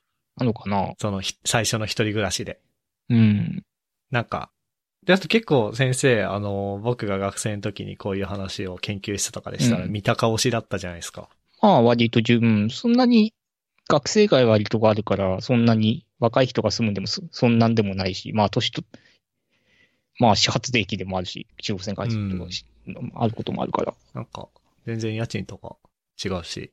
あと、あ、いや、駅前、あのー知り合いが、その辺に、はい。まあちょっと前に引っ越して、それで、会いに行くのに三鷹行ったりとかしたんですけど、なんはかい普通に住みよい街というか、うん。なんか駅、駅直結ででかいスーパーがあるし、うん。ちょっと反対側行けばなんか森があるし、しうん。で、あんまりそこまで行ってないけど、多分すぐ住宅街っぽいのもありまあ、まそすよ、うね。ね。あるある。うん。うん、別にそこに住んでもなんか良かったんじゃないかなって思うけど、まあなんか23区に住みたかったんですね、やっぱり最初は。っ ははうん。はい。ていう、なんか、うん。なんか、すいません、雑いで。い、いい、いいいいです。先生なんかありますか雑談ネタというなんか。とかね。特にはないかなこんな感じぐらいかな。私も。うん。いや、また、状況が、状況。まあわからんね、という感じですよね。状況ですね、ほんとね。まあ、なるようにしかなんないさっていう。ま あ、さ開き直りというか悟りというか。うん。まあ、そのノリでいかないと、まあ、精神やりやまってすらんないね。っすきっとね。ね。そうですね。うんはい。じゃあまあそんなとこっすかね。はいそこそこそこそね。はい。はい。えっ、と、まあ、じゃあそんな感じで、えっと、今日はしげ先生をゲストにお迎えしました。はい。えっと、そうですね。番組内で話した、えー話題のリストやリンクなんかは、ゆるふわ .com スラッシュ56にあります。で、あと、まあ、ご意見ご感想などはぜひ、ツイッターハッシュタグ、シャープゆるふわでツイートしてください。はいっていう感じで、えー今日のゲストは2回目、しぎょ先生でした。改めてありがとうございました。あ、こちらこそどうもありがとうございました。はーい。 And now, a short commercial break. 現在エンジニアの採用にお困りではないですか候補者とのマッチ率を高めたい辞退率を下げたいという課題がある場合ポッドキャストの活用がおすすめです音声だからこそ伝えられる深い情報で候補者の興味関心を高めることができます株式会社ピトパでは企業の採用広報に役立つポッドキャスト作りをサポートしています気になる方はカタカナでピトパと検索し X またはホームページのお問い合わせよりご連絡ください。